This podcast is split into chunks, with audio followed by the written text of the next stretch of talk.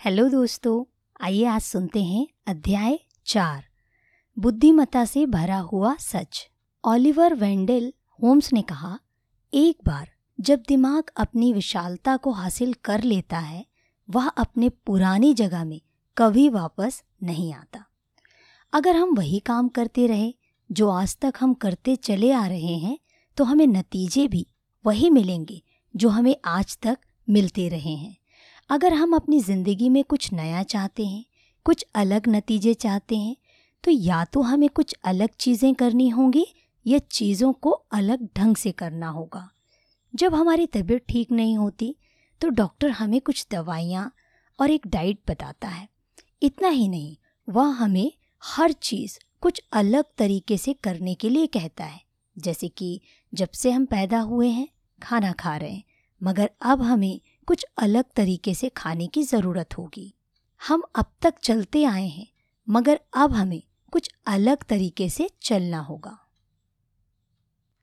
हम अभी तक फैसले लेते हुए आए हैं, मगर अब हमें कुछ फैसले अलग तरीके से लेने होंगे।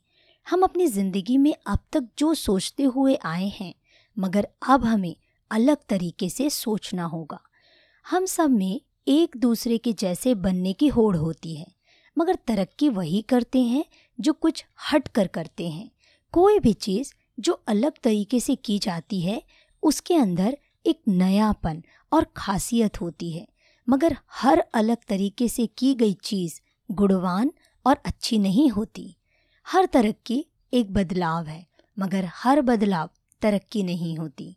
हमारी शिक्षा ही है जो हमें कुछ अलग तरह से चीज़ों को करना सिखाती है। हमारी पढ़ाई ही है जो सिर्फ़ हमें जागरूक ही नहीं करती, बल्कि वह हमारे अंदर बदलाव लाती है। जब भी हमें पहली बार कोई जानकारी मिलती है तो यह हमें जगाती है। जानकारी ज्ञान है, और ज्ञान का मतलब है कि मुझे अब ज्ञात हुआ है। जब हम किसी जानकारी को अपने व्यवहार में उतारते हैं तो इसका नतीजा होता है अंदरूनी बदलाव। जानकारी खबर है उसे पहचानना समझदारी है और जीवन में उतारना बुद्धिमता है। मंत्र पढ़ना या धोखा देना, एक पुजारी था जो दिन भर अपने हाथ जोड़कर कुछ ना कुछ मंत्र पढ़ता रहता था और उसे यह यकीन था कि वह पवित्रता हासिल कर रहा है। एक दिन बड़ा पुजारी उसके पास बैठा और दो पत्थरों को आपस में रगड़ने लगा। उस बड़े पुजारी ने यह काम लगातार कई दिनों तक किया। थक कर युवा पुजारी ने तंग आकर बड़े पुजारी से पूछा, आप यह क्यों कर रहे हैं? उस बड़े पुजारी ने कहा, मैं इस पत्थर से एक आईना बनाने की कोशिश कर रहा हूँ। युवा पुजारी ने चौंक कर जवाब दिया, मगर यह तो हो ही नहीं सकता, मुमकिन ही नहीं है। आप पत्थरों से आईना कैसे बना सकते हैं? तो बड़े पुजारी ने कहा, सही कह रहे हो बेटा जैसे मैं इन पत्थरों से आईना नहीं बना सकता तो तुम भी मशीन की तरह इन मंत्रों को दोहराते रहने से एक संत तो नहीं बन सकते। तुम्हें अपनी जानकारी को अमल में लाना पड़ेगा।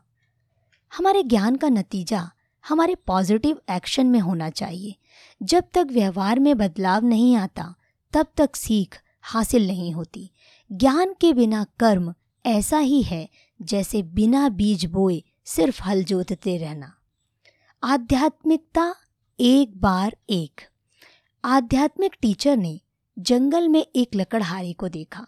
उसे देखते ही उसके दिमाग में यह आया कि वाह, अपनी आध्यात्मिक शिक्षा देने का कितना अच्छा मौका है। लकड़हारा लकड़ी काटता रहा और वह आध्यात्मिक टीचर वहीं बैठकर न जाने कितनी ज्ञान की बातें सुनाता रहा। जैसे ही उस लकड़हारे ने अपनी कुल्हाड़ी को नीचे रखा और वह कटी हुई लकड़ियों का ढेर बनाने लगा। वैसे ही वह टीचर उसके पास गया और उसने लकड़हारे से पूछा, आज मैंने तो आपसे दिन भर आत्मिक बातें सुनाई।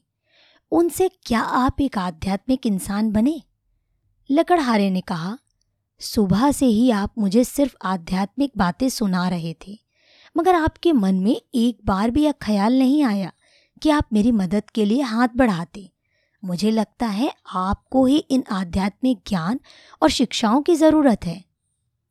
आध्यात्मिक रूप से विकसित हुए आदमी और आध्यात्मिक रूप से विकसित नहीं हुए आदमी में फ़र्क साफ़ दिखता है। आध्यात्मिक रूप से विकसित हुए इंसान सच्चाई को अपने जीवन में उतारते हैं और वह उनके व्यवहार और कामों में साफ़ दिखने लगता है। वे आध्यात्मिक होने का झूठा दिखावा नहीं करते। आध्यात्मिकता का असली मतलब तीन मूल्यों से मिलकर बनता है, जैसे ईमानदारी, ज़िम्मेदारी और आदर।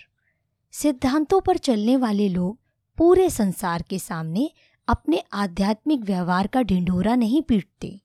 उनके बारे में दुनिया अपने आप ही फैसला करती है। एक लाइट हाउस किसी को भी नहीं बुलाता, वह बस चमकता है और पूरी दुनिया उसे पहचान लेती है। इसी तरह आध्यात्मिकता भी हर इंसान के व्यवहार में दिख जाती है।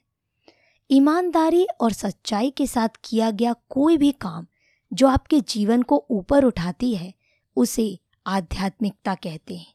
जैसे, कोई भी पॉलिटिशियन जो आने वाली पीढ़ी की भलाई के बारे में सोचता है, ना कि चुनावों के बारे में, वह आध्यात्मिकता को अपनी ज़िंदगी में उतार रहा है।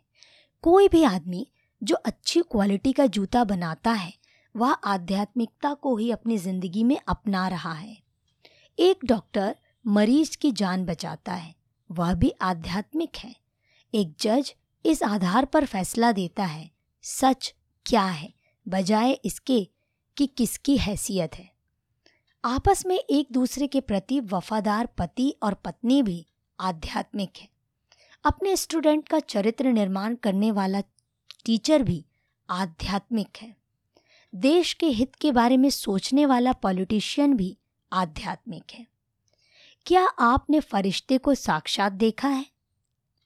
उन्नीस में नोबेल प्राइज विजेता डॉक्टर एल्बर्ट स्वेटाइजर का स्वागत करने के लिए कई ऊँचे अहदों के लोग रेलवे स्टेशन पर इकट्ठा हुए। वह छः फीट और चार इंच लंबे और अच्छी कदकाठी के थे। भीड़ फूलों के गुलदस्तों के साथ उनका स्वागत करने के लिए तैयार थी। जैसे ही डॉक्टर एल्बर्ट ने एक बुज़ुर्ग औरत को देखा, जो अपने बड़े बड़े बक्सों के साथ परेशान हो रही थी, डॉक्टर एल्बर्ट ने भीड़ से माफ़ी मांगी और वे उस बुज़ुर्ग औरत के पास गए और उन्होंने उस बुज़ुर्ग महिला से बक्से लिए और उस औरत को बस तक छोड़ने गए। जब वे वापस लौटे और उन्होंने वहाँ पर मौजूद लोगों से इंतज़ार कराने के लिए माफ़ी मांगी। एक पत्रकार ने उसी समय किसी से कहा, ज़िंदगी में पहली बार मैंने इबादत को चलते देखा है। क्या संदेश था? इसी को आध्यात्मिकता कहते हैं। डॉक्टर एल्बर्ट ने कहा, सभी की ज़िंदगी में कभी कभी अंतरात्मा मर जाती है। हमें उन लोगों का शुक्रगुजार होना चाहिए जो आपकी इस अंतरात्मा को जगाते रहते हैं। जो हाथ लोगों की सेवा करते हैं, वो उस मुँह से कहीं अच्छे हैं जो सिर्फ़ दुआ करते हैं। अपनी नैतिक प्रतिबद्धताओं को पूरा करना ही आध्यात्मिकता है। पैसे से बढ़कर काम करने के सिद्धांत को आध्यात्मिकता कहते हैं। आध्यात्मिकता से समझौता करने के नतीजे क्या हैं? लोग आप पर भरोसा नहीं करते हैं। आपकी विश्वसनीयता कम होती है। आप न केवल अपनी नज़रों में गिरते हैं, बल्कि आप दूसरों की नज़र में भी गिर जाते हैं। आपका आत्मसम्मान भी गिर जाता है। पैसा बनाना चोरी है, पैसा कमाना आध्यात्मिकता है। आज के राजनीतिक भ्रम, आतंकवाद, परिवार के टूटने, युवाओं के भटकाव, व्यापार में विश्वासहीनता और धार्मिक भ्रष्टाचार के जमाने ने एक ग्लोबल अनिश्चितता और अशांति को जन्म दिया है। लोगों ने पैसा बनाने के लिए गलत कदम उठाने शुरू कर दिए हैं। हमारे आज के माहौल में ज़्यादातर लोग केवल पैसा बनाना चाहते हैं। बहुत ही कम हैं जो पैसा कमाना चाहते हैं। जब भी आप पैसा बनाने की जल्दी में होते हैं तो आप उल्टे सीधे शॉर्टकट खोजते हैं। रातों रात अमीर होने के लालच में हम आध्यात्मिकता से दूर हट जाते हैं। जो लोग लालच और शॉर्टकट के चलते अपना एक बड़ा बैंक बैलेंस बना लेते हैं, उनके अंदर हमेशा ही उसे खोने का डर रहता है। मेरे ख्याल से वे हमेशा ही बेचैन रहते हैं और वे आध्यात्मिक नहीं होते। क्यों? क्योंकि वे हमेशा पैसा बनाते हैं, कमाते नहीं।